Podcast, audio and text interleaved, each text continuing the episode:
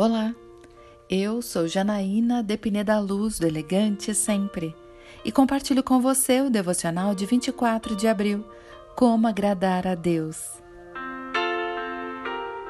Não é a força do cavalo que lhe dá satisfação, nem é a agilidade do homem que lhe agrada. O Senhor se agrada dos que o temem, dos que colocam a esperança no seu amor leal. Salmo 147, versículos 10 e 11. Como podemos agradar a um Deus onipotente? Simples, temendo e colocando a esperança nele, é o que nos garante o salmista. E quem teme a Deus, o obedece, e a obediência traz bênçãos incontáveis. Que privilégio, então, temer a Deus, algo que só traz paz, alegria, segurança e recompensa. O temor de Deus não é o mesmo que o medo de um tirano ou de um ditador.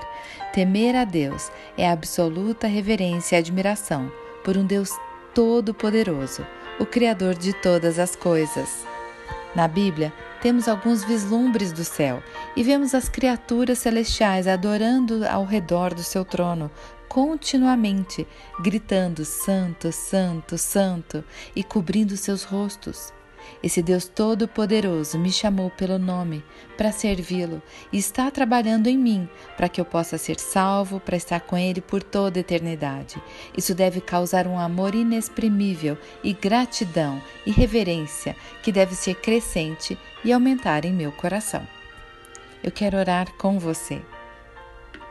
Pai, eu temo a Ti com total e absoluta reverência. Minha vida existe para servi-lo e agradá-lo.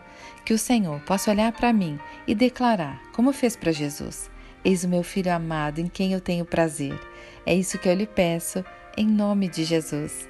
E eu convido você, siga comigo no site elegantesempre.com.br e em todas as redes sociais. Um dia lindo para você!